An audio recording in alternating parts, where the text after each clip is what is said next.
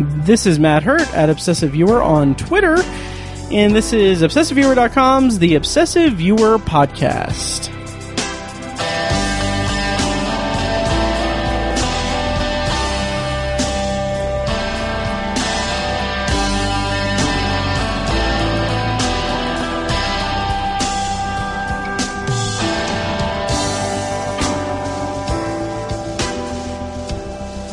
And welcome to The Obsessive Viewer, where a movie and TV podcast that covers a specific topic, be it genre, trope, movie, or show, each episode.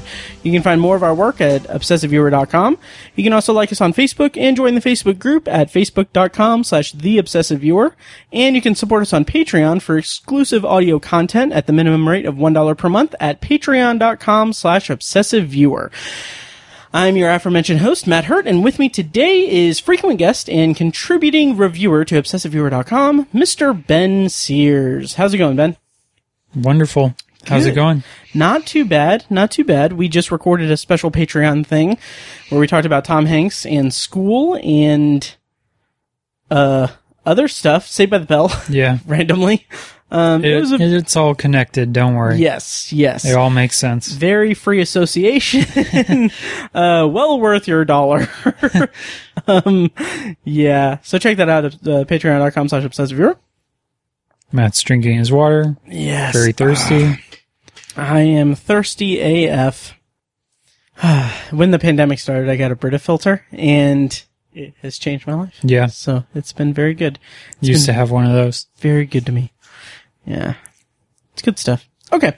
Um, so, uh, so yeah, so today on the podcast, we are going to be starting a new review series that we, uh, we had every intention of starting in like February. Yeah, something like that. Yeah. So I had pitched this to Ben, back in like February and then 2020 happened. And Hashtag then 2020. hashtag 2020. And so now we're here and we're finally starting it. It is the obsessive viewer, um, Ebert's great movies list challenge episode series, review series or something.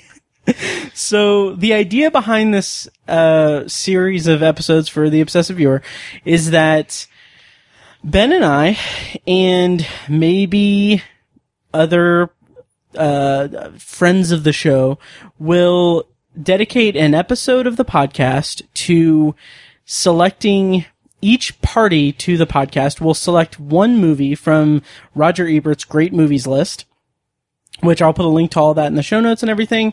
And we will watch those movies and then talk about them on the podcast. So for this introductory one, which we'll get to the actual reviews in a bit, but just to introduce it, this introductory one, we are going to be covering, uh, 1933's Duck Soup with the Marx Brothers and 1985's After Hours, directed by Martin Scorsese. So that is the kind of concept or the overall idea behind this episode series, but we'll talk more in depth about that because we do have some housekeeping and some stuff to go through. Um, since this is the first obsessive viewer episode in quite a while, I want to say like within a month or just shy of one month. So the last episode was June 21st, uh, which featured you, Ben. Um, how have you been since June 21st when we last, uh, heard your voice on the podcast waves?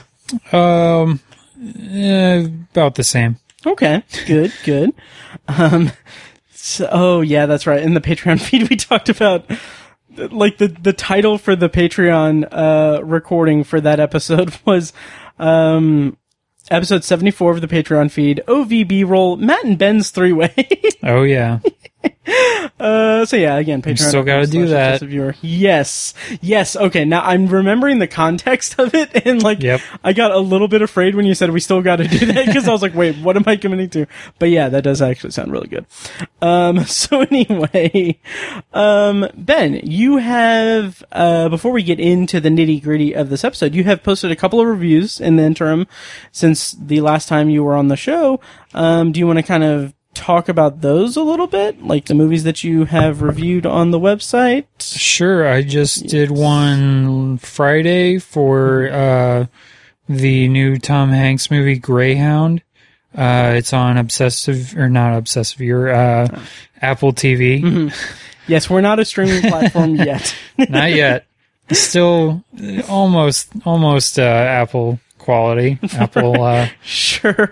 I don't know if that is a compliment to us or a dig at them.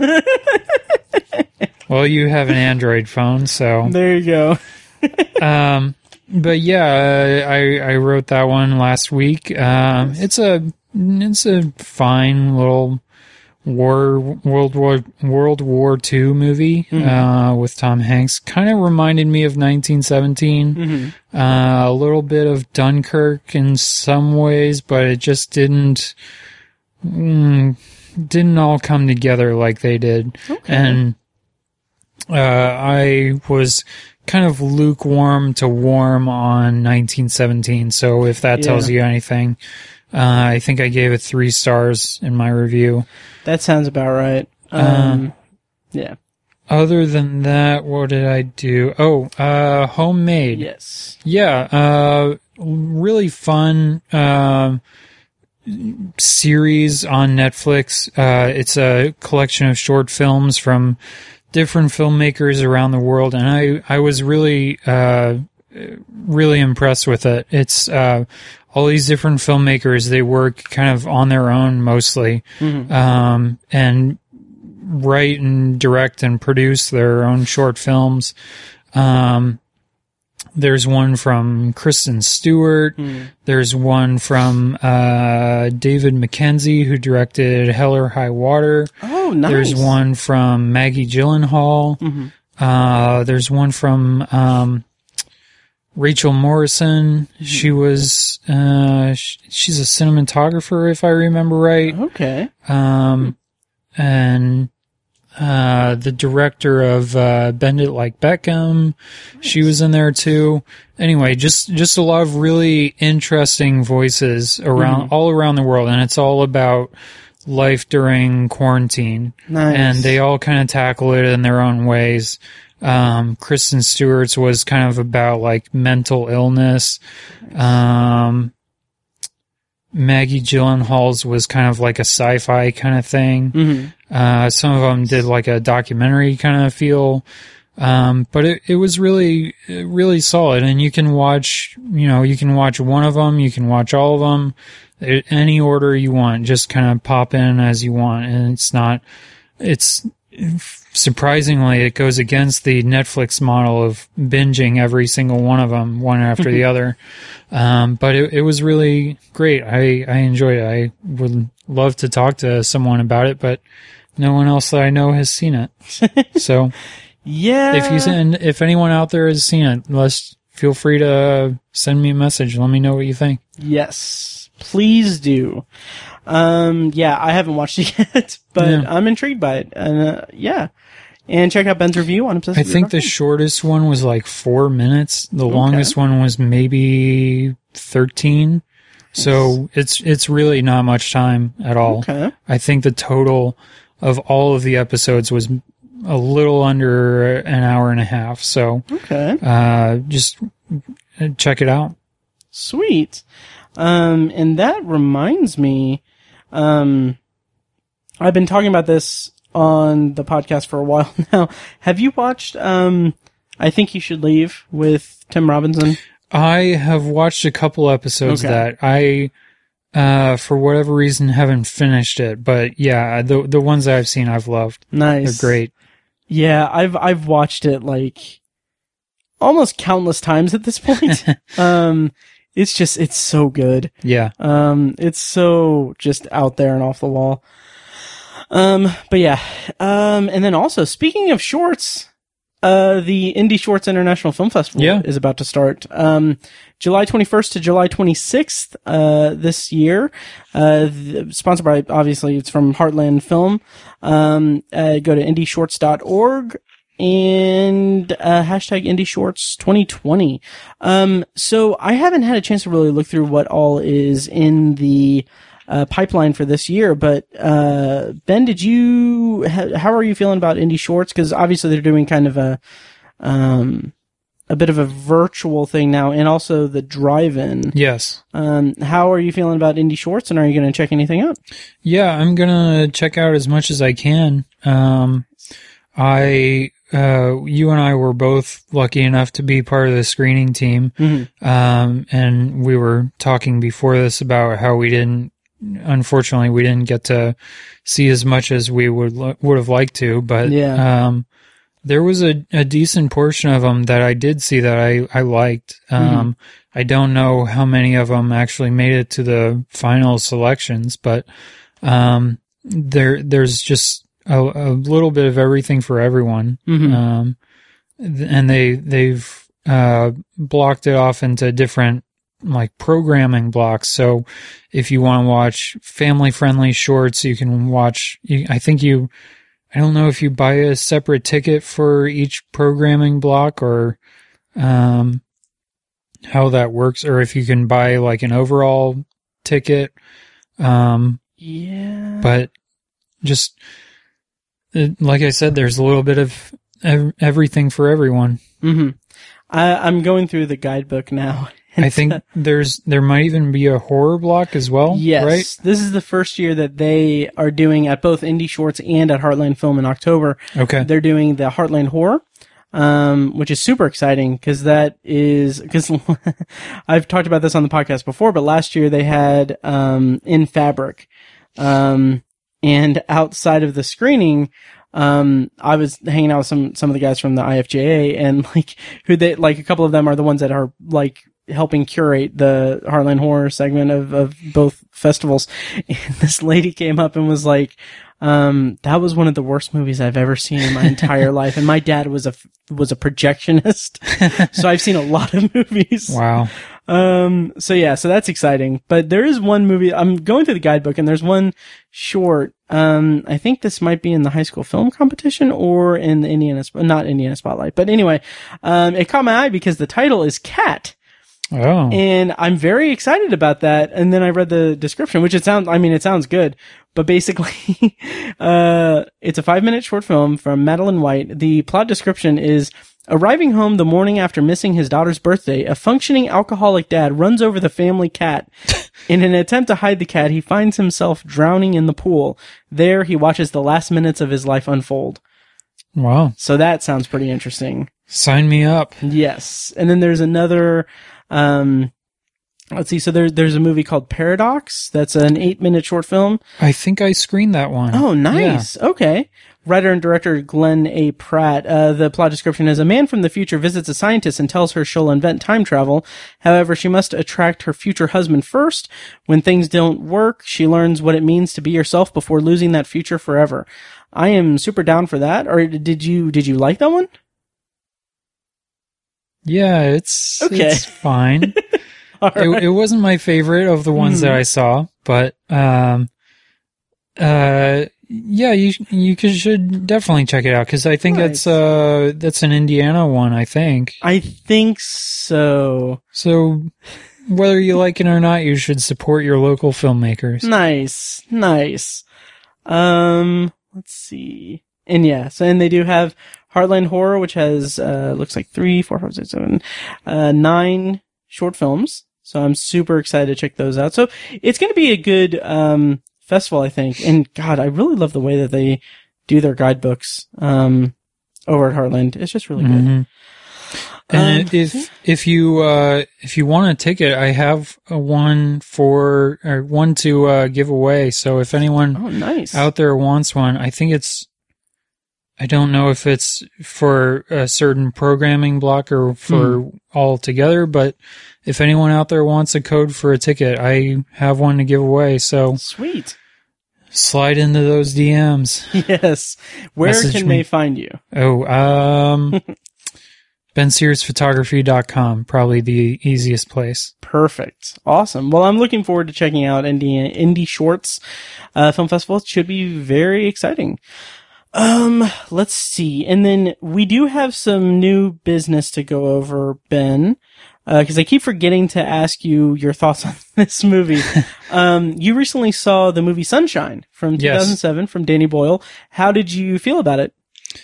Um, I liked it. I need to watch it again. Okay. Um, I think if I remember right, when I watched it, I uh, I don't think I watched it all in one sitting, Okay. and I think that's one of those that you probably should do that. hmm And I think I watched it on my phone, which was not ideal. Okay. uh, although that seems to be the majority of how I watch movies these days. Unfortunately, Yeah. um, kids kind of do that to you. hmm Um, I know. I've got a cat. It's- Yeah. Yeah. She's pretty demanding of your space. I'm I'm told. Yes. Um, she's a. Let's not mince words. She's a little seat thief. Um. So anyway, sorry. Go ahead. Uh, yeah, I I thought it was a really solid, really original concept Mhm. for a sci-fi movie. Um, I was trying to think of what it reminded me of a little bit. Not, it's not a perfect comparison, but maybe I don't know. Moon, the Okay. I forget who directed it with uh, Sam? Rockwell. Yeah, with Yeah. Sam Rockwell. I don't know, just kind of like a, uh, I guess a quote unquote hard sci-fi kind of movie.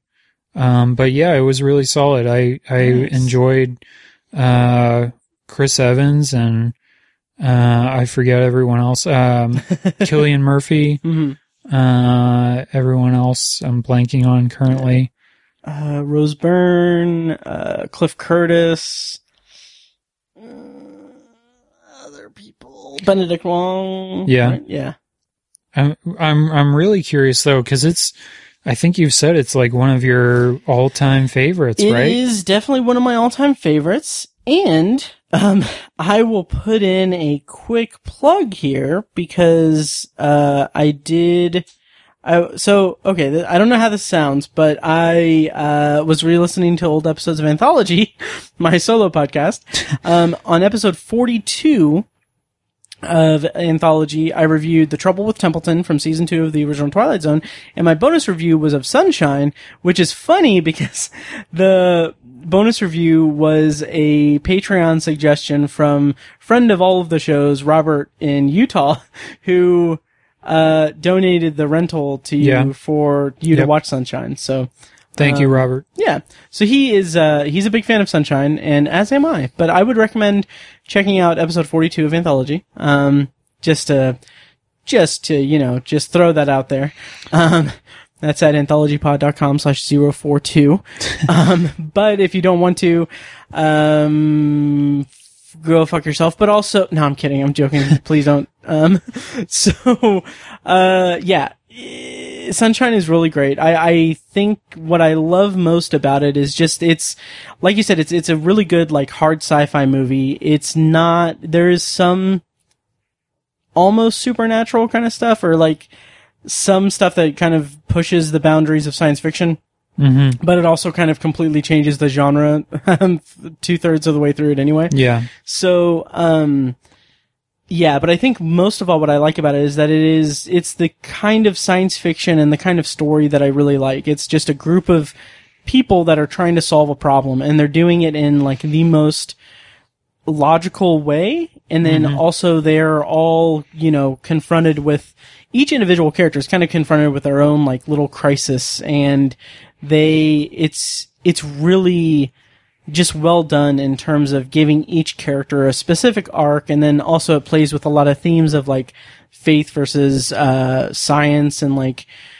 things like that like the imagery of that last shot I won't spoil it but the imagery of the last shot is just really striking because it's kind of just like this physical representation of that those themes and I think that that was just really well done Okay. um also the soundtrack the soundtrack is amazing Hmm. um I love it so yeah. You know, I think the real reason why you like it because I, I this this isn't really spoiling anything, but the main plot is they the sun is going dark, and so they are sent to send a nuke into the the sun, and I forget which one this was, but at one point over the last four years. Trump uh, floated the idea Jesus of Christ. sending a nuke into a hurricane. Yeah. And- let's nuke the hurricanes. I think that's that's probably subconsciously why you love it so I much don't because you think that's it. you support the president's thinking so much and not even think a he's a very bit. stable genius. Oh, oh. no, I just ruined the movie for you, didn't I? no, no, no. Um, but it is kind of funny that it's just like the solution to save the save the sun is to nuke the sun, um, which actually does have some scientific ground to it. Apparently, like their um, scientific advisor was um, Brian Professor Brian, Brian Cox, not the actor, but he, um, I guess like he consulted on the movie and like yeah, yeah, it it tracks, I guess. Okay. Um, yeah. It that just reminds me of Nuke the whales. Uh, yep, yep. uh, yeah. It reminds me of two Simpsons reference. One, uh, Nuke the whales. yep. Uh, got nuke something. Yep. And then, uh, Who shot Mr. Burns when he blocks out the sun? Oh yeah. Specifically, the line where Mr. Burns says, uh, "Since the dawn of time, man has yearned to destroy the sun." oh, so great. Um, so yeah, so that's cool. Um, if you do rewatch it, I uh, would love to hear your thoughts on it. If you want to borrow the Blu-ray so that Robert doesn't have to keep uh, donating money to you, you're more than welcome to. Uh, yeah, I think I mentioned in that episode of Anthology, not to plug again, but I mentioned that I've bought that movie several times just because, like an idiot. The oh no, not necessarily like an idiot, but the first time I bought it was when it was released on DVD. I didn't see it in theaters because it was kind of a limited release and I didn't get a chance Yeah. to see it. Um, and so I bought the DVD and I watched it at work several times. And then I bought the Blu-ray because Blu-ray. Yeah. And then I bought Tiny it on Blu-ray. And then my PS3 had some kind of glitch or something that made it defective on the PS3. So I bought like a new one or something. And then I got a replacement disc from Sony or something. And then I don't know. So I bought it a lot of times, Nice. but it's great. Um, how does it compare to other Alex Garland scripted stuff that you've seen? Um, let's see. What else have I seen of his? Twenty Eight Days Later. 28 days later, The Beach, Ex Machina, Annihilation, Yeah. and Devs. Um, And, um, um, Never Let Me Go. And Dredd. have not seen those last two. Okay. Um, I would still say that Annihilation and uh, Ex Machina are my two favorites. Mhm. Um, but I, like I said, I need to watch it again. Mhm. Um, and then maybe we'll see. Nice. Nice. All right. Well, those are our, th- our thoughts on Sunshine. Uh, let's nuke the sun. Jesus. Uh, yeah. And then something else that we want to talk about before we get into the reviews for this episode. Um, Ben, you had floated the idea of doing a top 10 of the year so far. And then we dropped it down to top five because Yeah. it's 2020. uh, so yeah, what, what of the movies that you've seen this year that were released this year, what sticks out to you? Um, I would say my number one as of right now is The Assistant. Nice. Um, surpri- have you seen that one? okay. So you remember, did I, I told you that I rented it, right? You might have. Yeah, I had rented it because it was on sale to rent, um, on Vudu for like 99 cents. Okay. Yeah. And then last night I was sitting, settling in to watch one of several movies that I have to watch this week. And I went to Vudu and I was, I saw that the assistant had 77 minutes left in the rental. and I was like, eh, no, I gotta watch after hours. So, um, so I didn't watch it, but, uh, maybe I'll see it eventually. Well, you're in luck because I believe it comes to Hulu. Oh, nice. I think next Monday, the twentieth. Oh, awesome. Uh, so, uh, you've still got a chance. Um, but Very yeah, nice. I, I think that's probably my favorite movie of the year so far. okay. Um, and I'm kind of surprised you haven't seen it because it's directed by Kitty Green. right. Yes. So, and I love kitties.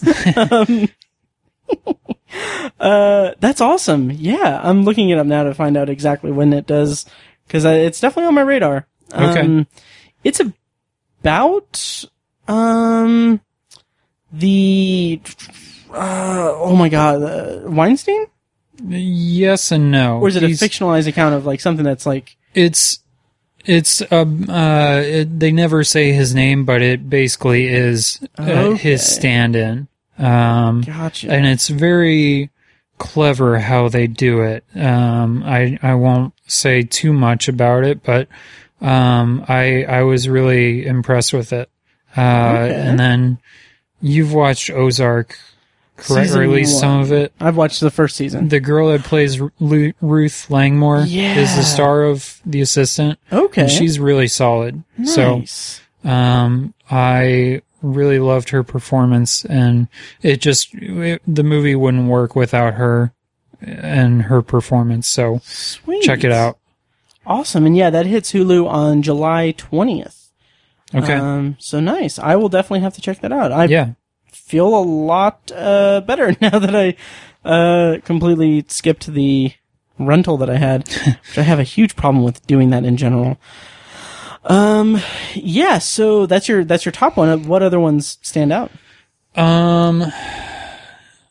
I really liked uh, a movie that I reviewed for the website, Deerskin. Nice. Um, a French movie about uh, a guy that basically goes crazy. hmm Um, The Vast of Night hmm talked about last time. Yep. Um, Bloody Nose Empty Pockets, uh, yeah. the documentary that I reviewed for the website. Um, let's see. Have you seen Never Rarely, Sometimes Always yet? I haven't, but I've heard incredible things. Yeah, it's it's uh it's in my top ten. Yeah. Um. Out of how many movies though? Uh, yeah. Exactly. yeah. Well, let's. Well, do you have a favorite so far this year? So far this year, I, I'm going. I'm going kind of strictly by right now just my ratings on Letterboxd. Mm-hmm. So my top five from five to one is Scream Queen, my Nightmare on Elm Street, which I reviewed with Mike a couple of episodes ago, Mm-hmm. which that's just kind of a default number five because I just haven't watched enough. Sure. Uh, number four is Onward, which I should probably rewatch, but you know, it, it, it Yeah. was solid. Uh huh. And then number three is The King of Staten Island, which I don't know if I'll really watch again. um, I know I won't. Yeah. and then uh, number two is The Vast of Night, which I have watched again and have loved again. So uh, that is at least a solid pick there. Yeah. And then number one, uh, just in terms of really alpha, alphabetized, I think, is Birds of Prey and the Fantabulous Emancipation of One Harley Quinn. Nice. Um, yeah, that one's in in there as well, at least in the conversation for it. Yeah. yeah, and really at this point, I mean, it's it's crazy because it's July, Yeah. but also circumstances. But um, it's just crazy that of those five movies, the only one that I like have a strong feel toward is The Vast of Night. Yeah. Um, yeah. So yeah. Yeah, and I I feel like and yeah, it's partially unfair because of everything else that's been going on, Mhm. but I feel like last year but at this point I had I don't even know how many, but several more that were almost locks for my top 10 Yeah. at this point. Um, and I know that, you know, October, November, December, that's Mhm. when the big, you know, Oscar plays are going to be coming out. But I, I mean, still at this point, just the, the ones that have come out have been just, I don't know, just totally forgettable. Yeah, they really Um, have. I mean, first quarter of the year, you know, is generally when movies kind of get dumped. Mhm. Um, but even by that standard, that's just been like the, the ones that have come out on Netflix have Yeah. been just nothing worth really recommending or even Yeah. thinking about too much. Yep. Um, not even really like bad, bad movies. Just kind of just so forgettable. Right. I don't know. Yeah, and I'm having a hard time like really getting the motivation to watch a lot of movies um that are released now. Yeah. Um I'm kind of taking this weird world we're in is somewhat of an opportunity to kind of fill in some blanks and gaps in my movie watching and also to catch up on some podcasting. Yeah. uh cuz I've been pumping out so many so much content this year, but I mean, it's the stuff that I've gotten to see from this year have been just kind of just okay at best. Right. Um, And I, I've thought like, if these movies came out last year, mhm. would these, would they make it into my top 10 at the end of the year? interesting. I don't know if one or two, maybe one or two might, Yeah. uh, by the end of the year, but uh, beyond that, I don't know. Hmm. Yeah, we'll have to see. And then uh, I was going to suggest what movies are we looking forward to, but who knows what the fuck is going to come out or when it's going to come out. Um 'cause because like I told you before we were recording, I saw a headline. I didn't read the article, but I saw a headline on Deadline that said um, that the planned August release of Tenet looks unlikely. hmm um, which isn't a surprise at all because I, I don't, I just don't know. I don't know how movie theaters are going to open back up, even with, um, uh, mask mandates. and and just like safety measures in place and everything. I don't know how. Because even na- even me, I don't I don't know if I'd feel comfortable going to the movie theater. Yeah. Um, and it's been like it's been months since I've been to a movie theater, and I love the movie theater. So Because I think last time I was here, we talked a little bit about the IMAX theater at the State Yeah. Museum, and they've had some pretty solid selections. Like Yeah. I think a week or two ago, they had Mad Max Fury Road, uh, yeah, which I would love to see in the theater because I Me didn't too. get to see it when it first came out. same. But I don't know. Yeah, they had that. They had Blade Runner. Yeah, Interstellar is coming up, and you're going to be first in line either way Oh for that God, one, yes. right? Jesus, it's funny because like the way that I the first time I saw Interstellar was in was in that theater Yeah. on seventy millimeter. Um, eh, I don't know. I still need, I need to rewatch it again. I don't know. I have a digital copy of it that Fecus gave me, and we'll we'll see. Okay. So I take it that you haven't been to the IMAX or anything? No. Okay. Have you been to? Because they're also like the drive-in has been having some pretty good stuff. Um, have you made your way to the drive-in at all? No, it's past my bedtime. Oh yeah, yeah, yeah. They were having like Amazon Studios or whatever were having the uh, um night or whatever. Um, I don't remember what all it was, but anyway, that's like it's this Wednesday at like 9:30 p.m. and I'm like, ooh, okay, mm-hmm. it's a little late for me. Although I think I saw that, uh, I think it was a Tibbs drive-in. They're Hmm. showing Palm Springs at some point. Oh really? So check it out. Nice. Yes, it's on Hulu, but hmm support your local theaters. yes, yes. Do, do do what we say, not what we do. go and support drive-ins and everything. Um, man, I don't. Just quick COVID check-in and everything. Do you see it coming back to normal at all at any time? Like what it? Because man, it's everything is crazy. Uh, around the country, probably not. hmm I mean, I think I saw this. This is a new headline every single day, it seems. But Yeah. Florida posted a new record, I think, yesterday. yeah, like fifteen thousand confirmed Uh-huh. cases in one day. Yeah. which is the most, by a long stretch, the most of any other state, obviously. And also the, the number was higher than the entire country of South Korea in general. Like the, from, from the beginning to now, the entire amount that they've had Yeah. is less than what was reported in Florida for one day, which is just uh terrifying. Yeah, Yeah. if you really want to get scared, look at any bar graph Mhm. showing the uh, the calendar year of 2020 and how Yes.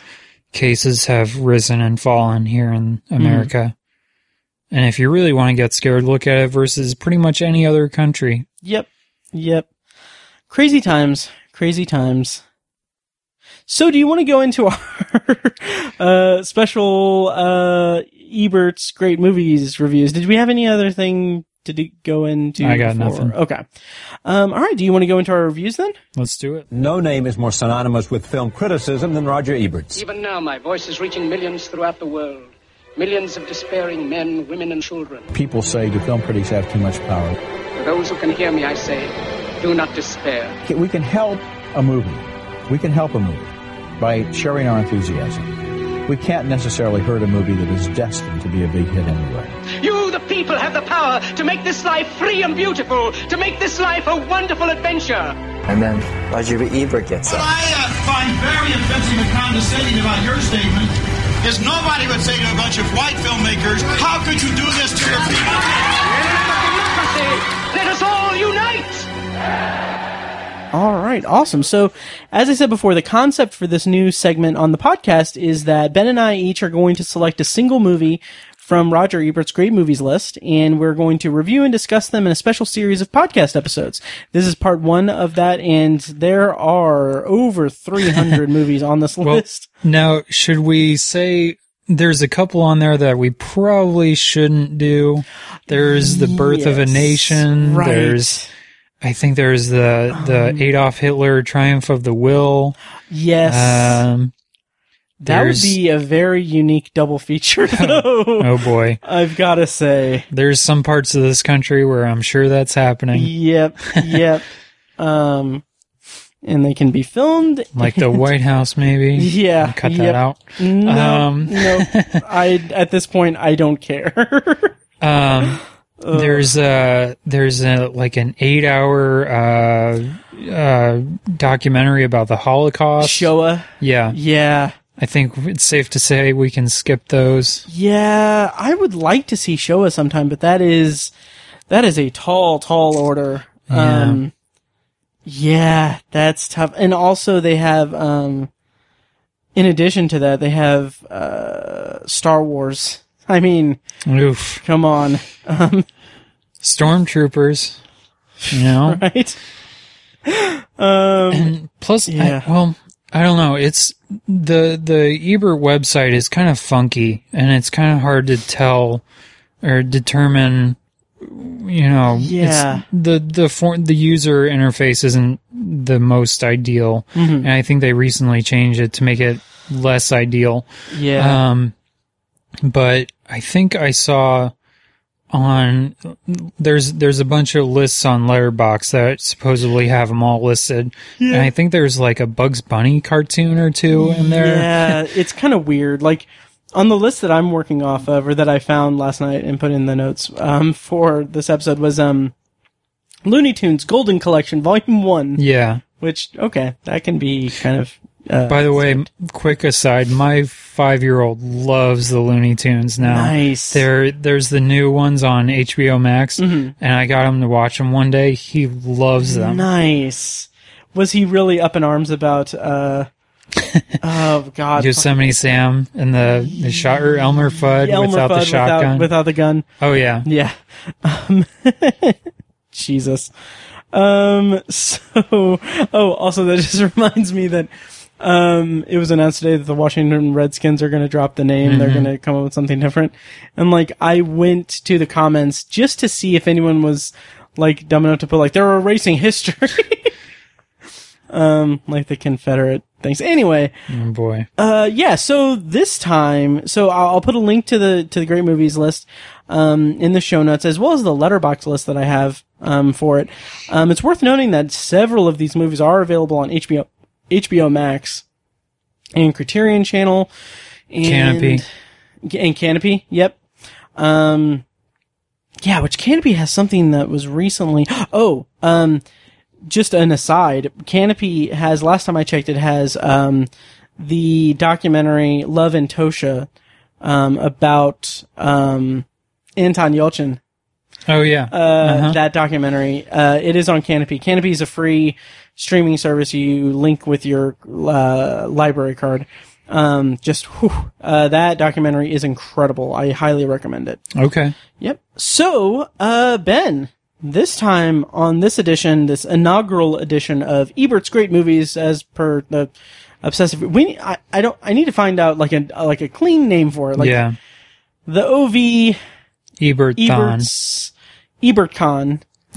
Nah, We'll workshop it. we will, we will, because I think Ebert Oh yeah. Oh, E- E- Ebert Fest. Ebert Fest. Yeah. Yeah. that's what I was trying to think. That's think. a real thing already. Yeah, in uh, Chicago. Um, yeah, the the OV Ebertathon. I don't know. Anyway, uh, our Ebert's great list or great fuck. um, uh, this inaugural edition of the Obsessive Viewers Roger Ebert's great movies list review series, podcast episode series. So anyway, this time on the podcast, we're going to cover 1933's Duck Soup, featuring the Marx Brothers, and 1985's After Hours, directed by Mr. Martin Scorsese. So Ben, the first one that we're going to do, I'm, I, I, what I think is that what we should do is just do chronologically f- between the picks and everything. So Okay. this one, uh, obviously Duck Soup is first up because it's from 1933. Um, the plot summary is Rufus T. Firefly is named president slash dictator of bankrupt Fredonia and declares war on neighboring Sylvania over the love of wealthy Mrs. Teasdale. So this movie stars the four Marx brothers, uh, Groucho, Chico, Don't look at your phone. um, no. Uh, I don't know. Coco Marks. um, to throw out a reference to Comedy Bang Bang. Um, I can't remember the other two. Groucho, Harpo, Harpo. uh, Chico, and Zeppo. Zeppo. Okay. Zeppo is barely in this one, so Okay. you're forgiven for that one. Yes. I will say just right up, right up top, this was my first, my first experience watching anything Marx Brothers related. Uh huh. Um, and it's interesting because like I last year got into a, a bit of a kick where I watched a little bit of Charlie Chaplin's stuff from that same kind of era and, uh, Laurel and Hardy, um, around the same time. And I, like, I, I really was, uh, kind of entranced or, or interested in this era of comedy and the history of comedy. So I was excited to watch this. Um, and yeah, so we'll we'll talk more about it and everything. Um, I will say that it would have been interesting to do to pair this movie with The Great Dictator, which is also on the list. Yeah. Um, but we we didn't. so Ben, this was your selection. What made you what made you pick Duck Soup for the inaugural Obsessive Viewer Ebert's Great List podcast review series, mini series, episode series, um, presented by ObsessiveViewer.com? Um, I just, I don't know. I love this movie and nobody else that I know has seen it. So I just wanted an opportunity to talk with someone about it. Nice. Um, I, I love it. Uh, I was, it was also my first, uh, Marx Brothers movie. Um, so I, I loved it to begin with. Um, I think I've seen it, I would say at least three times now. okay. Uh, and yeah, it's of the ones that I've seen, it's my favorite. Marx Brothers. nice. Yeah. Okay. What are the other ones you've seen? Um, I've seen A Night at the Opera and Love Happy, which I just watched maybe a week ago because I, I got it from the library and on the cover it says with Marilyn Monroe. Oh, And it's not untrue, but it's like one of her first movies that she ever Oh, did. So she's literally in it. Like she walks in, says a couple words, and walks out. And I, I, I didn't even really recognize her at first. wow. Um, so Interesting. pretty clever marketing on their Yeah. part. But um, if you're in it to see uh, Marilyn Monroe, you're going to be disappointed. and that one, I would say I like the least. Um, Okay. because it's definitely the furthest from Duck Soup. So- and we'll get into it, but Duck Soup is basically just nonstop jokes. Yeah. And this one was a lot more plot driven. So, Okay. yeah. Yeah, the thing that kind of struck me about Duck Soup is that it is, it is very much, uh, very quick, just joke, joke, joke, joke, joke. Um, n- but not in a joke overload kind of way. It was Yeah. more just like rapid fire, quick, like sight gags and, and punny dialogue, which I really appreciated. Yeah. Um, like there's one line where one of them says something about, um, I can't remember exactly what it was, but they're like, "Oh yeah, those big steel things that move." And then uh, I think it's I think it's Groucho says tanks, and then he's like, "You're welcome," and just like little things like that. That just that really got to me. Yeah. Um, but yeah, it is very like it was almost jarring because I wasn't expecting it to be just almost. It's almost in a sense of it's almost it's almost kind of just a series of vignettes or or uh, standalone acts, but it, there is a cohesive story. But it's just like you said, it's not plot driven by any stretch. Um, but the the timing of it, it's something that this era of comedy in general, like back like when uh you know the talkies were just starting essentially Yeah. like like in between uh the silent era and and you know sound was it seems like this type of comedy, the type of comedy that emerged from that, uh, was just that rapid fire, just quick wit, and very much like sight gag related kind of thing. And it, it, that was something that I really thought that Duck Soup melded really well. Was doing the the kind of sound designed ones like dialogue based humor while also marrying that with that silent era kind of uh, comedic es- es- uh, escapades Yeah. and the timing of it. So I I really enjoyed it. So yeah, Um, I I need to do a little more research on this, but I, from what I remember hearing, is that a lot of their early movies, the Marx Brothers, the the you know like there's uh the famous mirror scene in this one. yes, and, we'll talk about um, that. That was yes. really cool. Uh, those are all basically like their vaudeville acts that they Yeah. perfected over the years, and they just stuck them in their movies. Mm-hmm. Um, so I I was I really love that, and just Yeah, uh, seeing where that stuff came from, Mm-hmm. you know, because I I had seen the mirror thing, uh, you know, parodied endlessly. yeah, Yeah, and this is pretty much where that came from, Mm-hmm. as far as I can tell. Yeah. Uh, the, the, anytime I see like something like this and I see that like, like this is a particular one, which I mean, granted, it's, it's been used, um, and referenced countless times in media, but the one that I, that I most associated with now is the Family Guy one where Stewie is like, Stewie and Hitler are doing that. And like, anytime I see that, I just think anytime I see something that Family Guy paid homage to, I get this like I don't know what it is, but when it's Family Guy specifically, it just feels like Family Guy is just ripping it off way Yeah. more than like paying homage to it. Yeah, And so like every time I see like a gag that originated in something else that I know from Family Guy, I'm like, God, that's the laziest fucking show. um, because it's just, I don't know. Um, anyway, uh, yeah, what was, what were some of your standout, uh, bits in, in the movie that really, uh, caught you? Um, the one I, I I really don't know why, but the the first time that I uh watched it, I just it cracked me up uh just endlessly. There's there's a moment at the end uh where they're all kind of holed up in this house and war is going on outside of them and uh it's just this very stupid silly gag where a a giant like Super Mario type bullet or bomb or something comes flying through the window, and then Groucho Marx's first reaction is to shut the window. and I just, I don't know, I just thought that was so stupid and funny. Um, that and then Um, there's, I, I just love that this, like nobody ever comments on it, but that closing scene, almost every time the, the camera cuts away, uh, and comes back on him, Groucho Marx is in a different outfit.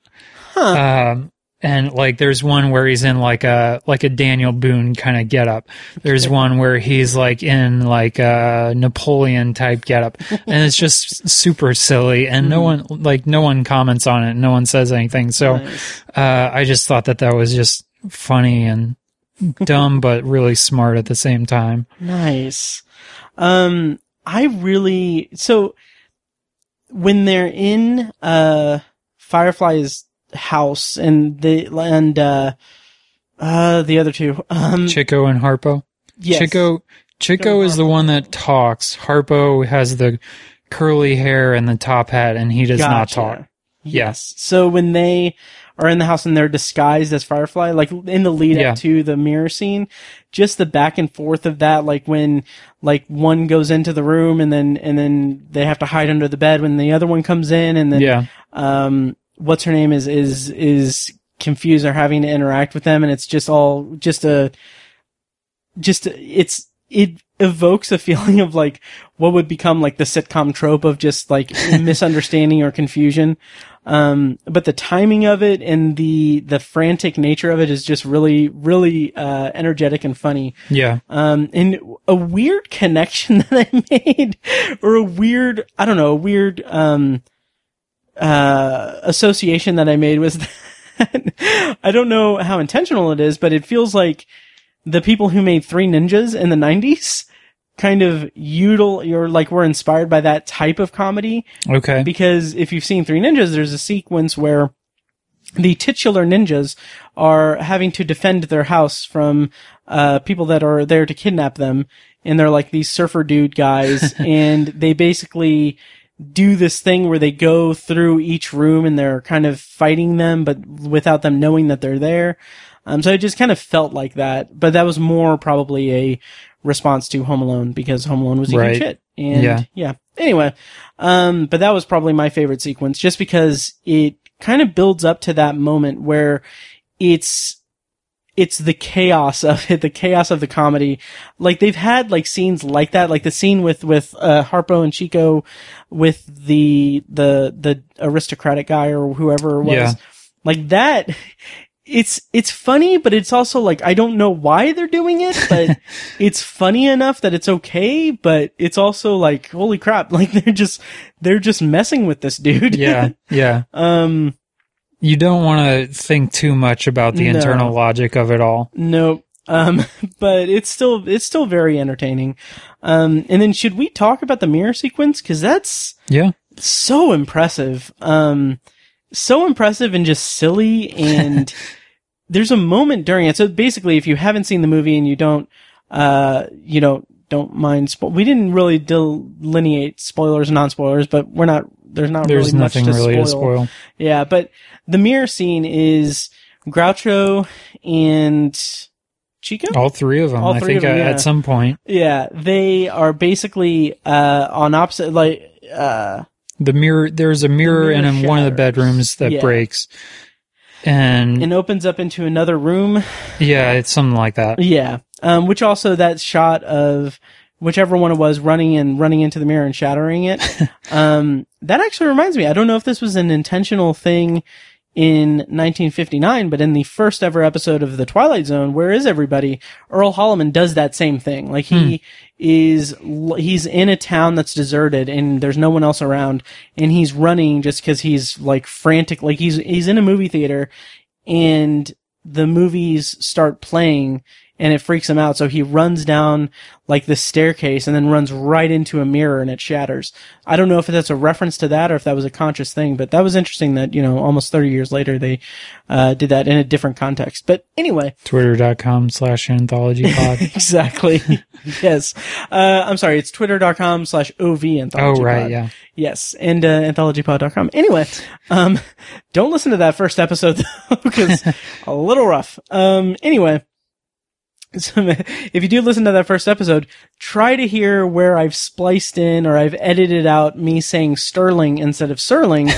and yeah. Anyway, uh, so yeah, the mirror sequence is where they're on opposite sides of what would, what used to be a mirror and they are imitating each other. And it's kind of almost perfectly choreographed. And it's just this, this weird, like almost, uh, dance performance. Yeah. It's where- totally silent. Yes. Yeah. And the, the sound is completely gone through Yeah. that section, which I thought was an, an interesting choice. Um, an in- interesting kind of, I guess, callback to the silent era. Um, I don't know if that was the intention or if there was something else, some other reason for it, but, um, but yeah, it's just, it's really well done and it gets to, it reaches like a farcical level that is just delightful because you think hmm as it's going on, you're thinking that, oh, okay, well, he's going to find out that it's not a mirror or Right. anything. But then when he should find out that it's not a mirror, they're still doing their whole thing. And it's just, it's so silly. I don't know. How did you, how did Yeah, and I, I think at one it? point, like they they switch places. Yes. yeah, they kind of, they hold hands and then go in a circle. so they're switching spots in Yeah.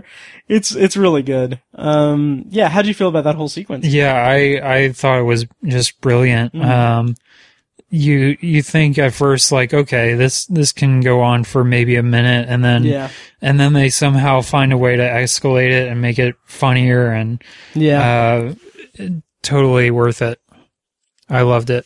yep. Um, it's there's a bit uh, in a night at the opera that's Mhm. pretty memorable as well. But uh, I would say that the the mirror sequence in this is pretty pretty up there nice. as far as I've seen.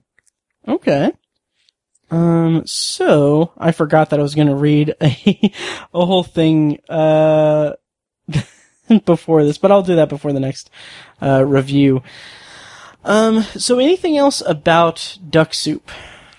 Uh, well, I I always uh, it just the first time that I found this out, it just blew my mind that this movie, and I don't know if or which ones, but this one at least was not written by any of the Marx brothers. I heard that. I thought that was just crazy yeah. because Groucho, well, really all of them, they have their own very distinct style and uh, of not even just talking, but delivering their jokes yeah. and the dialogue and everything. And to find out that it wasn't written by any of them, that was mm-hmm. just insane.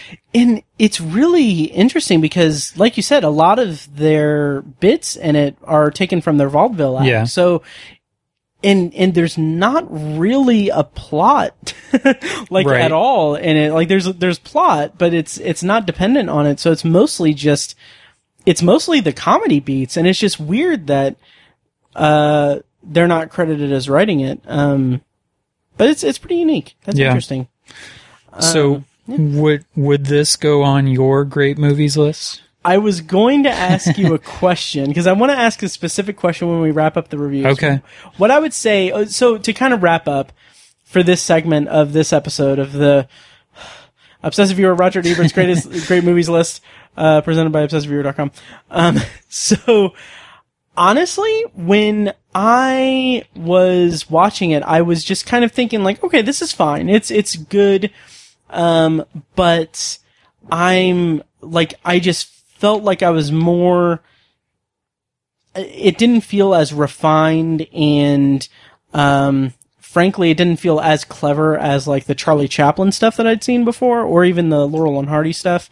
Um, so I kind of had that bias during it, but kind of talking it out and kind of remembering all the comedic beats and everything, I just, I kind of, in my head, I have come to terms with their style versus the stylings of Chaplin or other comedians of that era.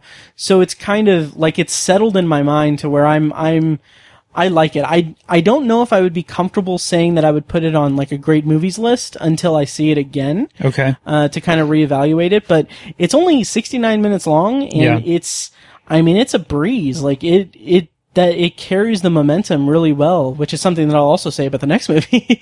but it's something that really uh, stood out af- after letting it sit in my mind. So, yeah, I would I would say the jury is out on whether or not I would put it on any great movies list, but it's something that I would be happy to revisit. Um, and it makes me uh, very much interested in checking out more of the Marx Brothers work. Um, Yeah. and everything.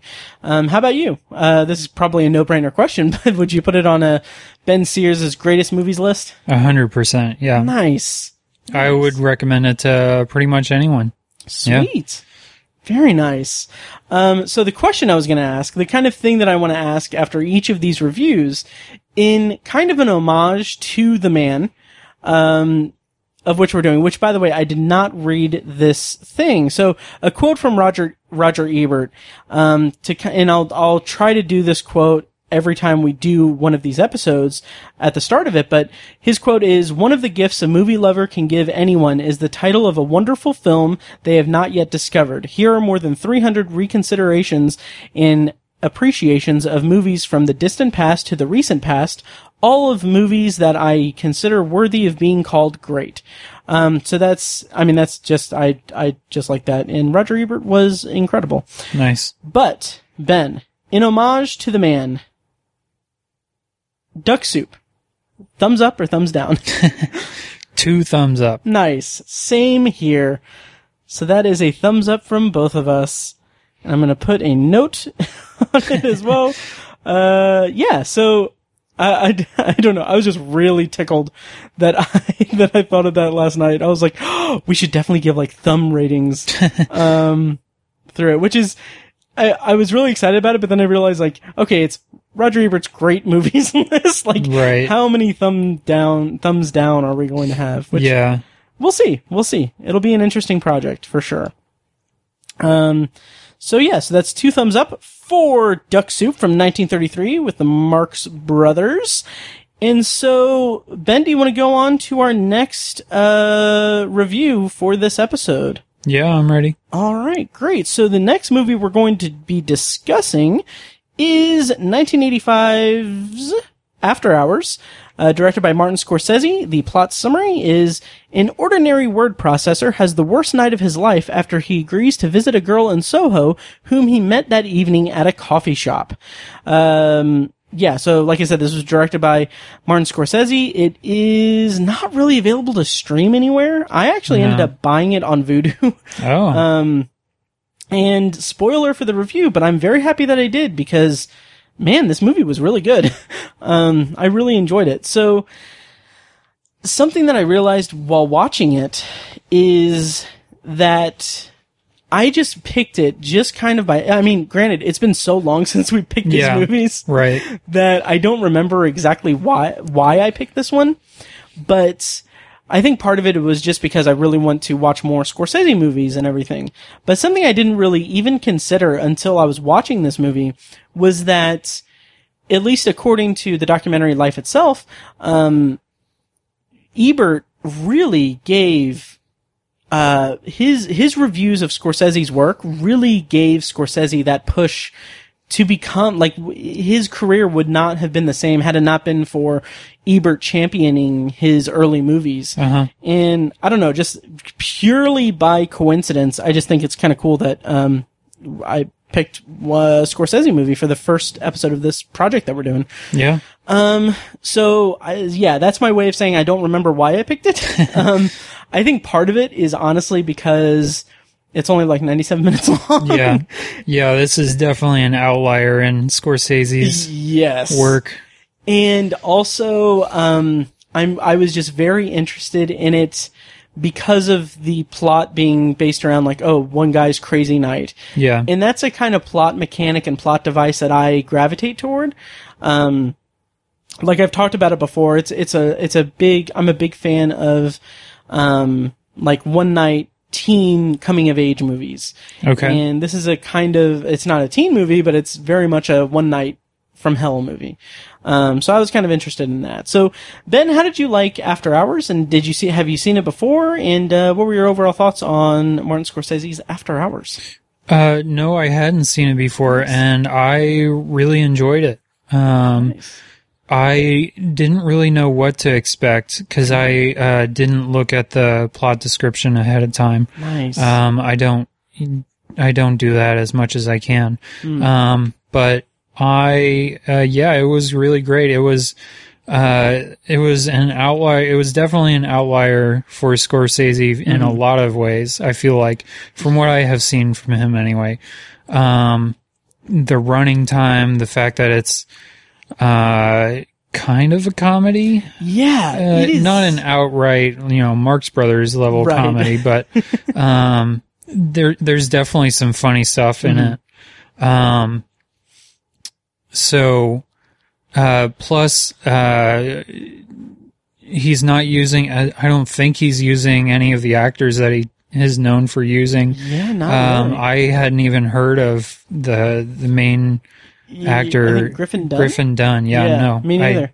never heard of him never i might have seen him in one or 2 Mm-hmm. other things but i can't recall off the top of my head um but yeah it was great uh i don't know uh i i don't think i have uh as great of a love for one night in hell movies like you do Oh, yeah. but uh i i can appreciate them and i think this was a really solid version of that uh shout out to good time which is also a one night in hell movie That's right. which you yes. still haven't seen. I still need to see Um, that. But yeah, it's it's uh I'm really glad that I saw this. Uh I don't know if or when we would have gotten to it if it wasn't for you picking it. right. Yeah.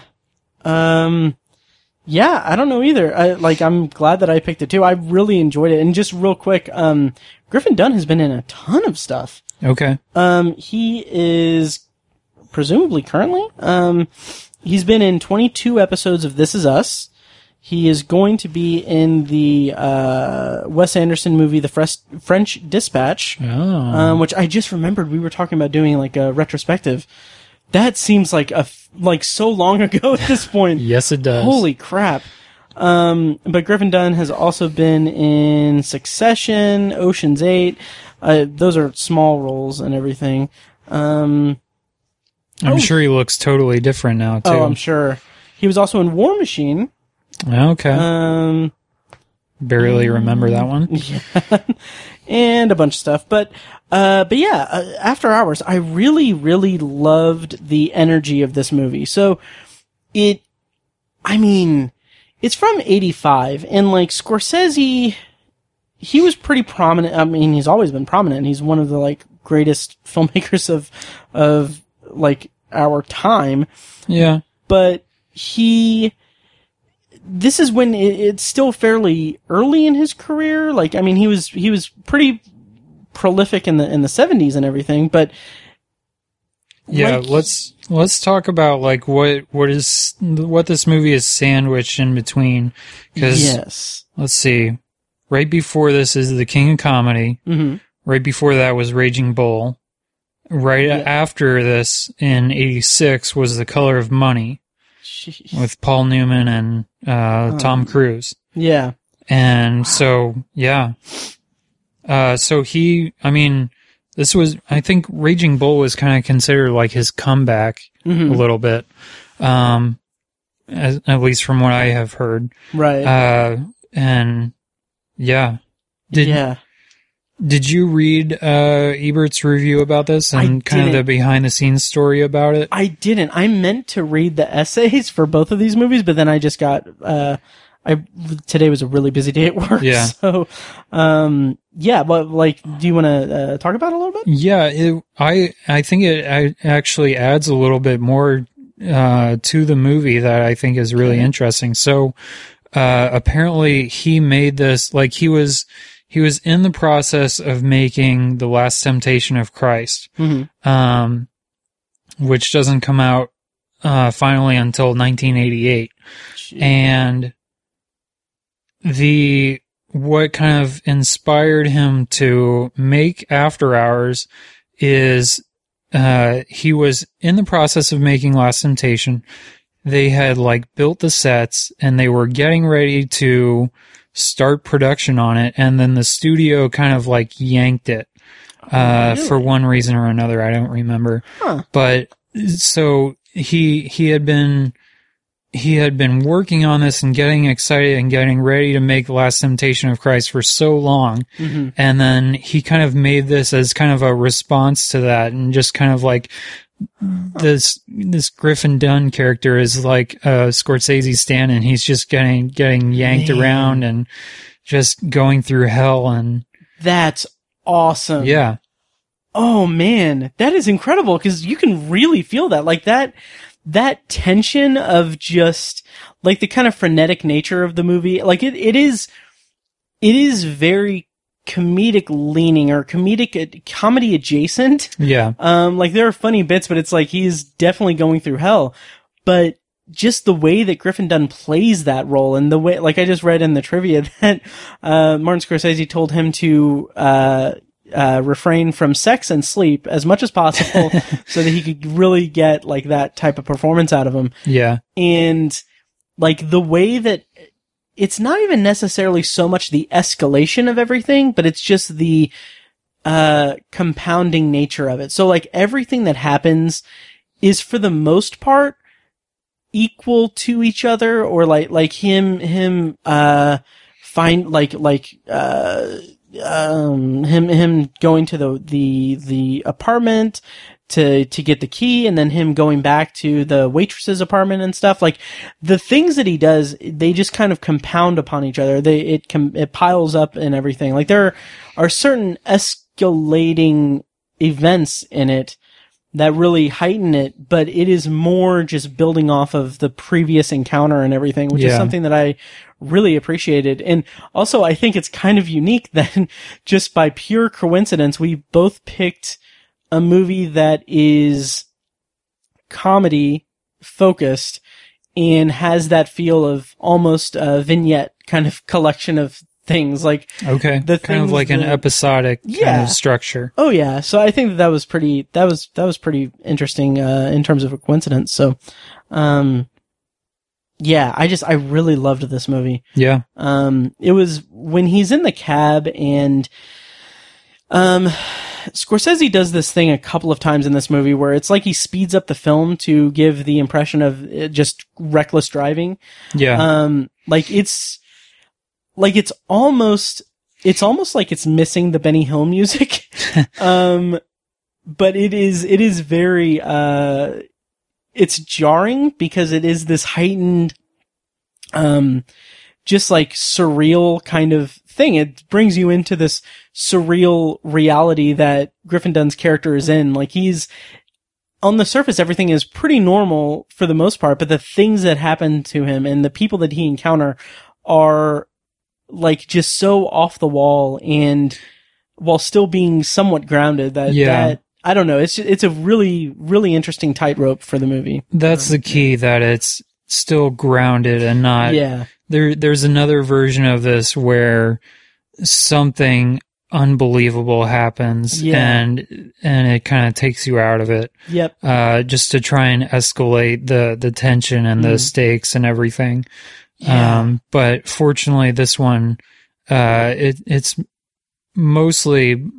believable believable uh events yeah. Like the the impetus of all of the things that happen to him are pretty just straightforward. Yeah. Like he just happens to meet this woman in a in a coffee shop and then he just or diner I guess, but what's the difference? Um and then he uh like he finds this waitress at this bar and then he meets the bartender and they exchange keys so that he can go do a favor for him. That just seems super just like on the level but also kind of weird. right yeah Um it's just slightly surreal and weird. Um, right yeah, and I, I really think that that complemented just the the crazy reactions and the crazy circumstances that he just gets himself into, but also Griffin Dunne's performance, like the way that he he's constantly saying like how he just wants to get home and everything. Yeah. and it's it's so just genuine, but also still grounded in this reality. Like Yeah. it's set up in a way that's like uh like the it doesn't feel contrived like any of the any of the times that he gets kind of um pushed up against a wall in terms of of his way to get home is just pretty straightforward and, and grounded in reality, even though Yeah. it's overall pretty surreal. and the way that the, there's little details here and there that uh, that kind of get interwoven with all, every different character and this different storylines, and uh, yes. like the wh- what is it? Is it like a ceramic or uh plaster bagel Uh, or something? yeah, paperweight. cream cheese bagel yeah, paperweight or something yeah, like that. the way that that comes back, that's that's great. Um, and there, there's other examples, but I can't really think of them off the top of my head. But yeah. the the different ways that uh, that it it all gets connected a Mhm. little bit. Yeah, it seems it seems like all the interconnectivity is it seems like a stretch, like the way that certain characters factor into other characters' lives that he just happens across and everything. But that's part of the charm of it is that he's in this it's almost like he's in a uh, just a, a weird alternate universe where everything is conspiring against him getting home Right. and it's just I don't know. And I again, I just loved uh, Griffin Dunne's um, performance. That this harried, just increasingly, um, uh, uh, increasingly, um, oh, what's the word I'm looking for? Increasingly frantic and um, aggravated and anxious uh, performance. That's just it's so good, and the way that the the way that the movie again, like, well, I guess we can go non spoilers for for this, but the way that it wraps around and the way that the ending comes about is particularly satisfying, and I just I I really loved it for that. I, I really really enjoyed this movie. Um, I think I well uh, we can save ratings for later, but um, I really enjoyed it and yeah, the way that it all kind of wraps around and, and comes together is, is really satisfying. Um, also, Cheech and Chong are in this movie. Yeah, they sure are. yeah, I. It was they were fine. Um, uh, they they seemed like the most zany of all of the characters, Mhm. and we're talking about a movie that has a like ridiculous mob that goes after uh Paul in the movie. But they seemed like caricatures to an extent. But the way that the movie kind of reconciles their character, their main character trait and brings it together is just really something that I found really satisfying. The way that it, the way that all of the, uh, the interactions and the interconnectivity of the characters and the sce- scenarios and stuff, just, it came about and came together in a really satisfying and, and felt like an organic way. Um, yeah, which did you find the bit about the ending? Yes, and it is kind of spoilery, but I'll just say um, when he started filming it, he didn't have an ending. I saw that in the trivia. Yeah. Yeah. Um, does it say how he came about the ending? Because the trivia that I read was that he couldn't figure out a suitable ending for the film. He ended up asking Brian De Palma, Steven Spielberg, and Terry Gilliam to watch the film so they could give their opinion on how it should end. Does it say like how he came to get to that ending? Uh, not that he. Well, he just said uh, he showed it to his father. Well, he he had filmed one version of the ending, and then he showed that version to his father, and his dad was angry about it, and so he changed it. Okay. I had uh I had seen that apparently there was an alternate ending um that was shown at maybe a test screening um and the test audience hated it. okay. um it I won't say what it was. Um but yeah, uh, and that's what led to the what I thought was a very perfect kind of ending for, for Yeah. the story. Um, Yeah, I was really really- satisfied with it. yeah. Um Yeah. So it's interesting that you went into it not knowing anything about it. Um do you usually do that? Yeah, nice. as much as I can. nice. I'm always kind of nervous to do that. um Sometimes it doesn't work out so well. yeah. So would you put this on a great movies list of your own? I think so. Nice. I mean, one thing that we we'll probably talk more in depth about uh, in the future is it, it's hard to tell exactly what makes uh, what movies made his list and what Yeah. didn't. Um, they're not necessarily the most well known. Like this one, Mm-hmm. it's not the most well known of Scorsese's movies Right. um, there's uh, there's a lot of them that were foreign, uh, a lot that were I don't know indie indie filmmakers. Um, so it, it's hard to tell what made what he loved about him. Yeah. um, and then so yeah, why not? Nice.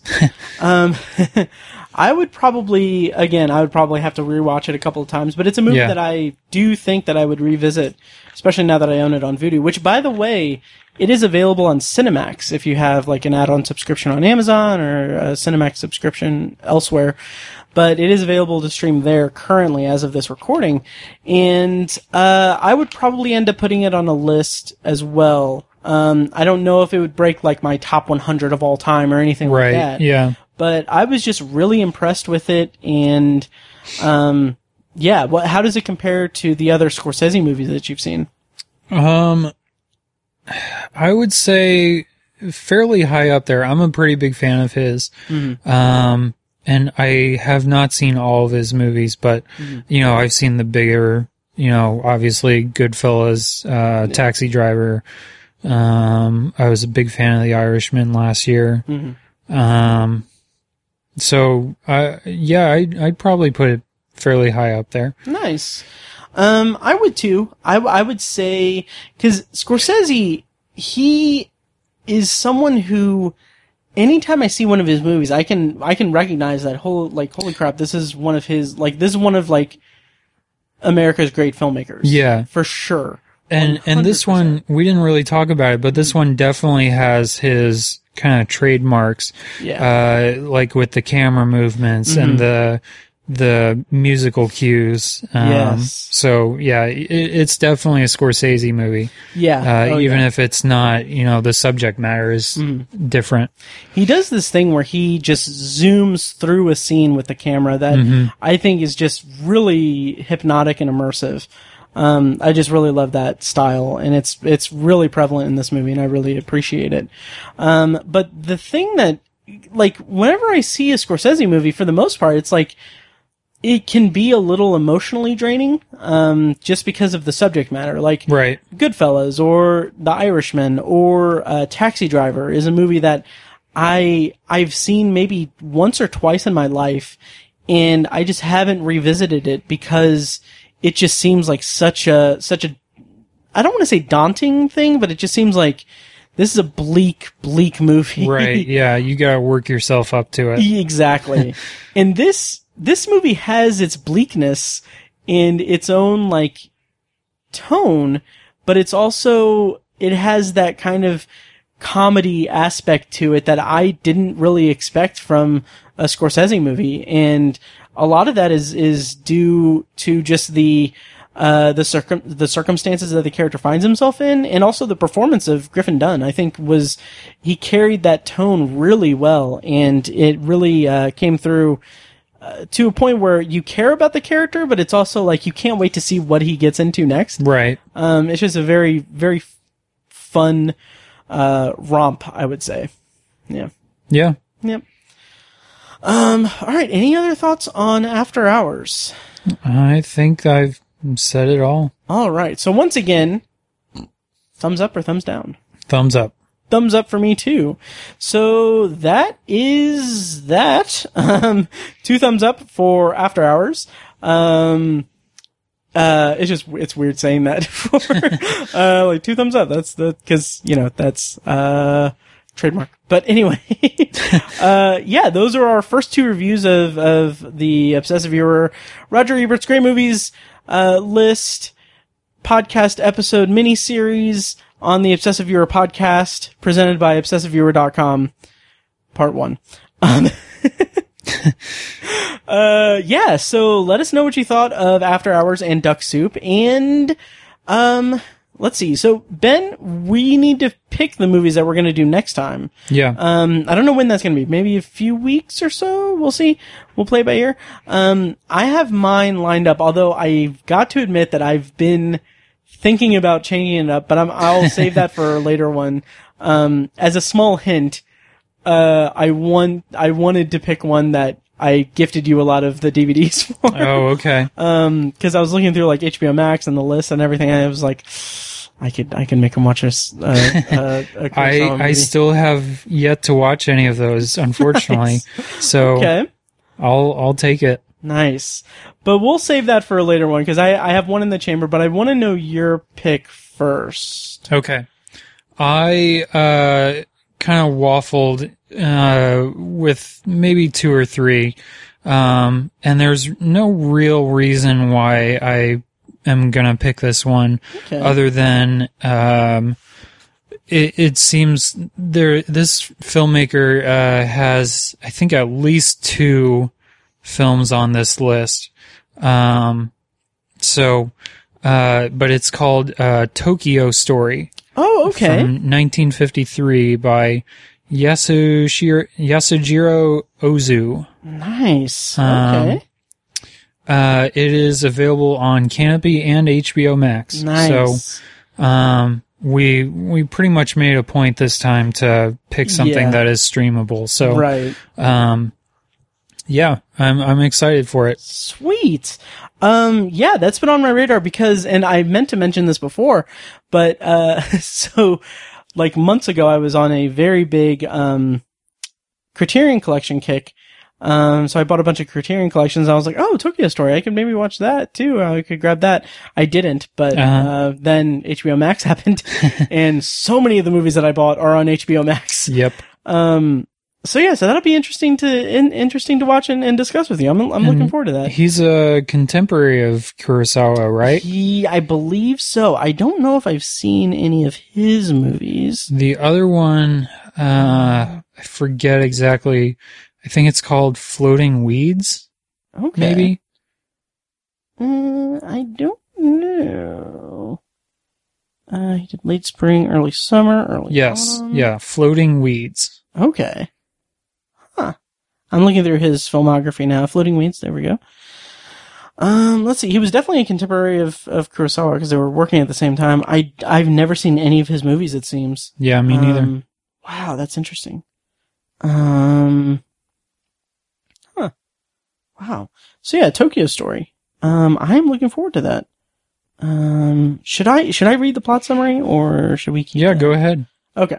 Tokyo Story 1953 is an old couple visit their children and grandchildren in the city, but receive little attention. Okay. That sounds, uh, that sounds intriguing.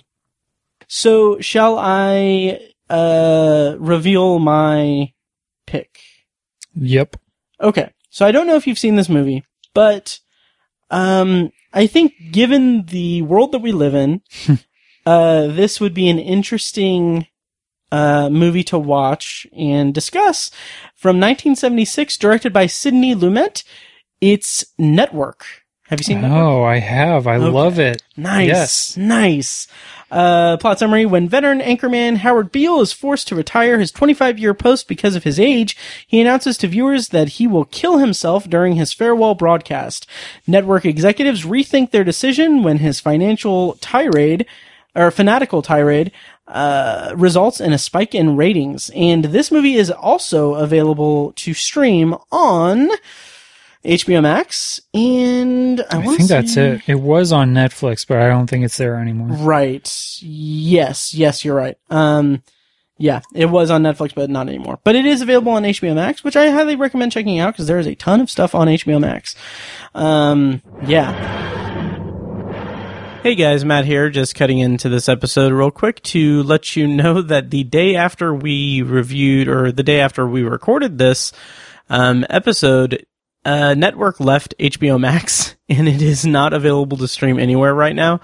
Um, I thought about changing it up and picking something else, but I think given the subject matter of Network and how it can relate to uh, our current day uh, society or what have you. Um, I think it'll make for an interesting conversation. So I'm going to go ahead and stay with it.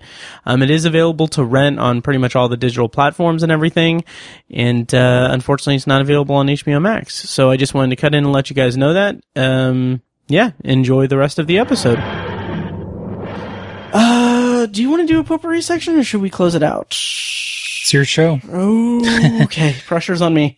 Um, let's do, let's do a potpourri section. Let's do a potpourri section. All right. So we're to close out this episode with a probably brief potpourri segment. Uh, if this is your first time listening, potpourri is a section of the podcast where we close out the episode with uh, discussing briefly something we've watched or something we're looking forward to. Anything we want, as long as it smells good, it's potpourri. So, Ben, what do you have for potpourri in this episode of the Obsessive Viewer podcast? Um, I will talk about a documentary from uh, this year called uh, "The Painter and the Thief." Okay. Um, it's uh, on Hulu right now. Um, and I it's it's a let me give me a second here to Hmm. pull it up on IMDb because I'm sure whatever plot description I come up with wouldn't be doing it justice. Have you seen it? I have not. Okay. Is that Um, the documentary that you messaged me and Tiny about? yes. Okay. Okay, so IMDb plot description. An artist befriends the thief who stole her paintings. She becomes his closest ally when he is severely hurt in a car crash and needs full-time care even if her paintings are not found. But then the tables turn. So it's a, a, a documentary. Uh, I think it takes place in Sweden or Norway. Okay. Um, one of those countries that Trump loves so much. Um, Not uh, a shithole country, though. no. Um, and yeah, it, it starts out this, this, uh, semi-famous, uh, artist in, um, Norway, whatever, Mhm. um, has her, some of her most highly regarded paintings stolen just in broad daylight. And very early on, it's not a spoiler, uh, they catch the, uh, one of the guys that did it. I think they catch both of them. Um, and she goes to the trial of one of them and just tries to ask him, like, what did you do with it? Why did you steal my paintings? Um, I, I just want them back. And he, it turns out he's like, he's a drug addict and he doesn't even remember taking them. So Huh. he's of no help to her. And then they form this friendship and, uh, he like poses for a, paint, a couple of paintings for her and he almost becomes her muse. And it's really, Wow. really interesting uh dynamic between the two of them because at first you think it's like a it could be like an antagonistic kind of Mhm. thing and i'm sure uh that's probably what i would have done but Yeah. um i i just thought it was really fascinating just the human story about it and just how they're kind of almost codependent on each other Okay. um she she like she could have easily just kind of okay he he doesn't know about the painting so why why should i even continue talking to him Hmm. but she continues keeping up with him almost to her detriment um and it's it's just a really interesting look at like not judging people by how they're first presented you know? Um because it's it's pretty easy to say like oh he's just a druggie and Mhm. he has he's going nowhere in his life and why why even bother doing a story about him? Um plus i i don't know why but i always like movies and documentaries about artists Okay. and just this one isn't so much about the creative process, but I always just like just watching, you know, painters paint or Yeah. uh, artists creating something. So that part was was pretty interesting to me. So okay. yeah, That's interesting. It's called The Painter and the Thief. Correct. Okay, and it is currently on Hulu. Correct. Okay. Um, nice. Mm-hmm. also, I should add uh, about like the Trump thing. Oh, Uh, this this almost this whole movie, I just kept thinking like, there's no way this this movie would be 100% different if it took place in America. oh yeah. Just not only because of the the way that we treat each other and Mm-hmm. we look down on criminals, but the way that the criminal justice system works and uh there's there's a section of the movie where he goes he ends up going to jail Mhm. and just the the look inside his life in in prison is just uh a 180 from how it is here wow. yeah Huh. check it out Yeah, that's interesting. I'll definitely have to check that out. I'd say it's top 10 worthy. Okay. We'll see if it makes the end of the list, but Nice. yeah. Um, let me see what I have for potpourri.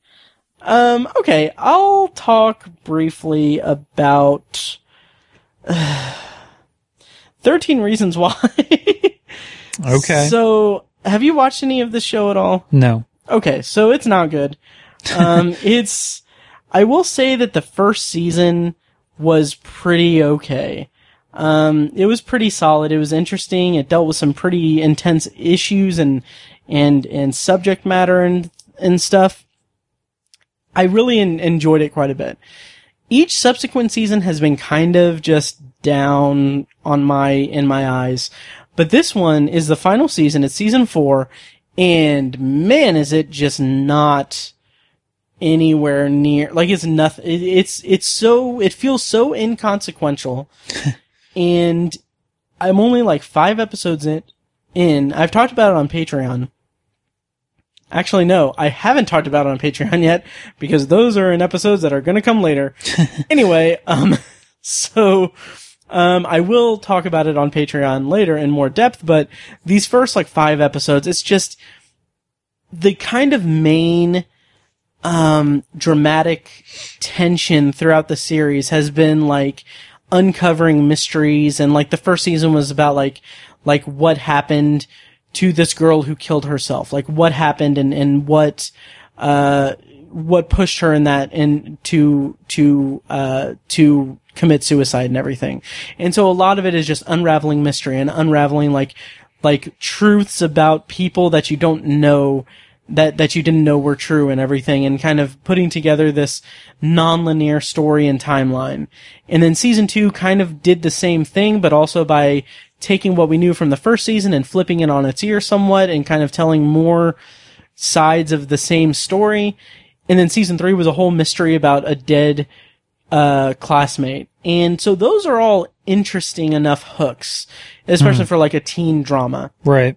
But the fourth season is all, so far, it is all just the main character dealing with the psychological effects and the mental, uh, his, his kind of fragile mental state, uh, as a result of everything that's come to this point. So there's no real propulsion to the story in terms of mystery or intrigue. It's all him and his group of friends trying to make sure that their secrets are still kept secret. But that's not, not enough happens to trigger them into panic mode. Like there are little bits here and there, but it just seems like most of the time it's just Clay Jensen being like, "Oh, I'm nervous about this. I'm scared about this," and that's it. Um, and then for some reason, I have no idea why, the show thinks it's a horror show. like they have like characters having visions of dead characters that are haunting them, and like visions of like really deadly scenarios and stuff that plays like a hallucination scene from a kind of mid or lower tier horror movie that's dumped in the summer or something. Um, it's just, it's kind of just a complete mess. And, uh, some, the episode that I finished like a week or two ago ends on a cliffhanger that, first of all, it has like the the technique to show this cliffhanger it's it's an accident of some kind i'll say that um it's so just sloppy and and poorly done like it's all cgi and it's just really goofy looking but it involves like the one character that I am latching onto as someone who is actually entertaining this season. But it's like this person is in like mortal danger, and I'm just like I don't. I'll see the next episode when I see the next episode. like Yeah. I just I'm good. Um, but yeah, so that's 13 reasons why season four. It's it's something. Um, Is Yeah. that the show that I think Netflix canceled and then people got angry about it and they uncanceled it? No, uh, Netflix never canceled. No, no. Okay. Um, there was some outcry over the subject matter, and they ended up Yeah. editing like the the suicide scene from season one. Okay. Um, so it wasn't as graphic, which I can respect that. But oh, man, that scene was rough. Like it was, it was really intense. Um, but not really in a glorified way. I Yeah. think. But, but yeah, like there's a whole subplot in the third season where, uh, this group of very, um, aggressively, um, that like aggressive, like, um, feminists, I guess, which I count myself as a feminist, but like, this is like like their whole arc throughout the season is like we need to cancel we need we need we need to convince the school board to cancel all boy sports. Like blanket statement. Oh boy. um and it was just like it was like really just hokey and weird. Um and kind of silly. But yeah so that's 13 reasons why. Um yeah i think that'll do it for this episode of the obsessive viewer believe Um, can I Oh. do a quick, uh, quick plug for my fundraiser? oh yes absolutely Uh, I keep forgetting to do this. Mm-hmm. Uh, you have very graciously uh, shared my uh, running fundraiser update thing, basically. Uh, so basically, I I uh, run the drumstick dash here in Indy every year uh, for the past four or five years, and that's uh, one of the ones that's on Thanksgiving. It's um, Wheeler Mission downtown Indy, which uh, is a homeless shelter for men and women.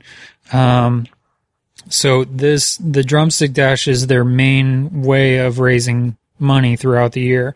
Um, and so what I'm doing is I, I have a personal fundraising page and, uh, what I have been doing is, uh, for every dollar that gets donated to my fundraising page, I will run one mile. So if uh, someone donates twenty dollars, I'll run twenty miles. If someone donates five, I'll run five miles. Um, not all at once, obviously, but um, just whatever it takes. Um, so if if anyone out there is listening and feels compelled to uh, make a donation, um, I can. Uh, the I have a link in all of my social media, so just check it out there. and I'll definitely put a link in the show notes of this episode, which will be found at obsessiveviewer.com slash OV319. Okay, Yeah, cool. that'll do it. Awesome. Well, thank you so much, Ben, for joining me for this inaugural um, episode of this special podcast series within the Obsessive Viewer podcast. So it's the Obsessive Viewer podcast, Roger Ebert's great movies list review series on the podcast, on the Obsessive Viewer podcast, sponsor or uh, presented by ObsessiveViewer.com. Yeah. Um, so thank you for it. joining me on this. And, uh, yeah, we'll, we'll see you next time. Uh, at some point we'll do the next entry in this series. We'll, we'll be talking about Tokyo Story from 1953, I think, and Network from 1976. So both of those are available on HBO Max and go check those out and we will come back to the show later at some point and talk about them. Uh, Ben, thank you so much for joining me. And yeah, also check out Ben's reviews on the website, obsessiveviewer.com slash Ben dash Sears or Ben Sears. I don't remember how it is. um, uh, yeah. Anyway, it's on the website. So yeah, thank you guys so much for joining us or for listening to us, and uh, we'll see you next time.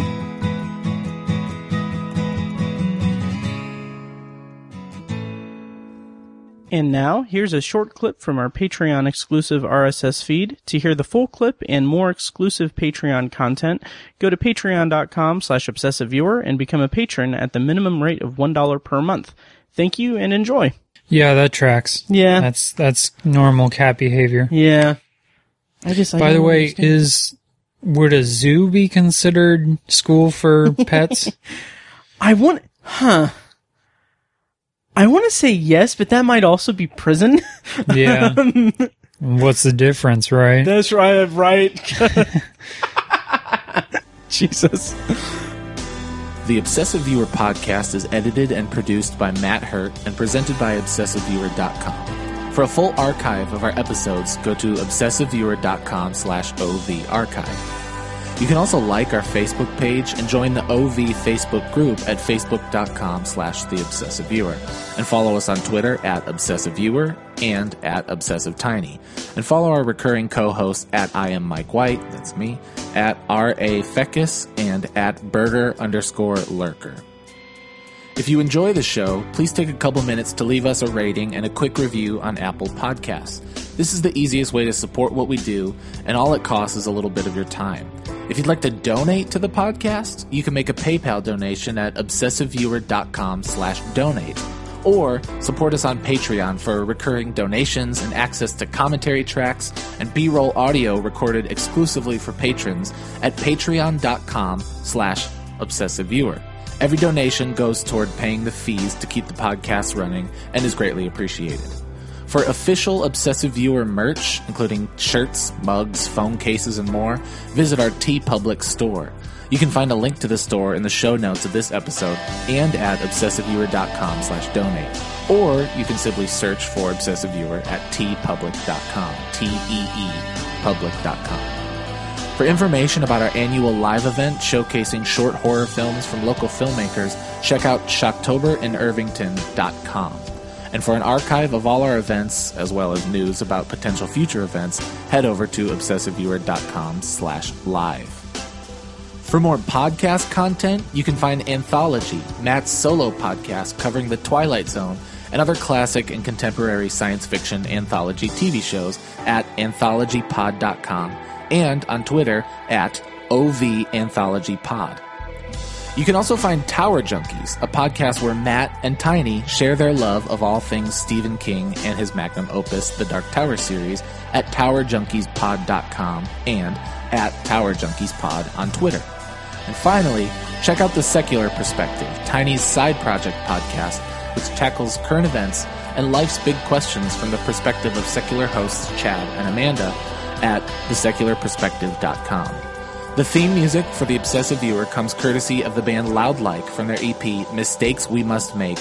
Additional bumper music is provided courtesy of As Good As It Gets, which can be found at facebook.com slash as good as it gets band.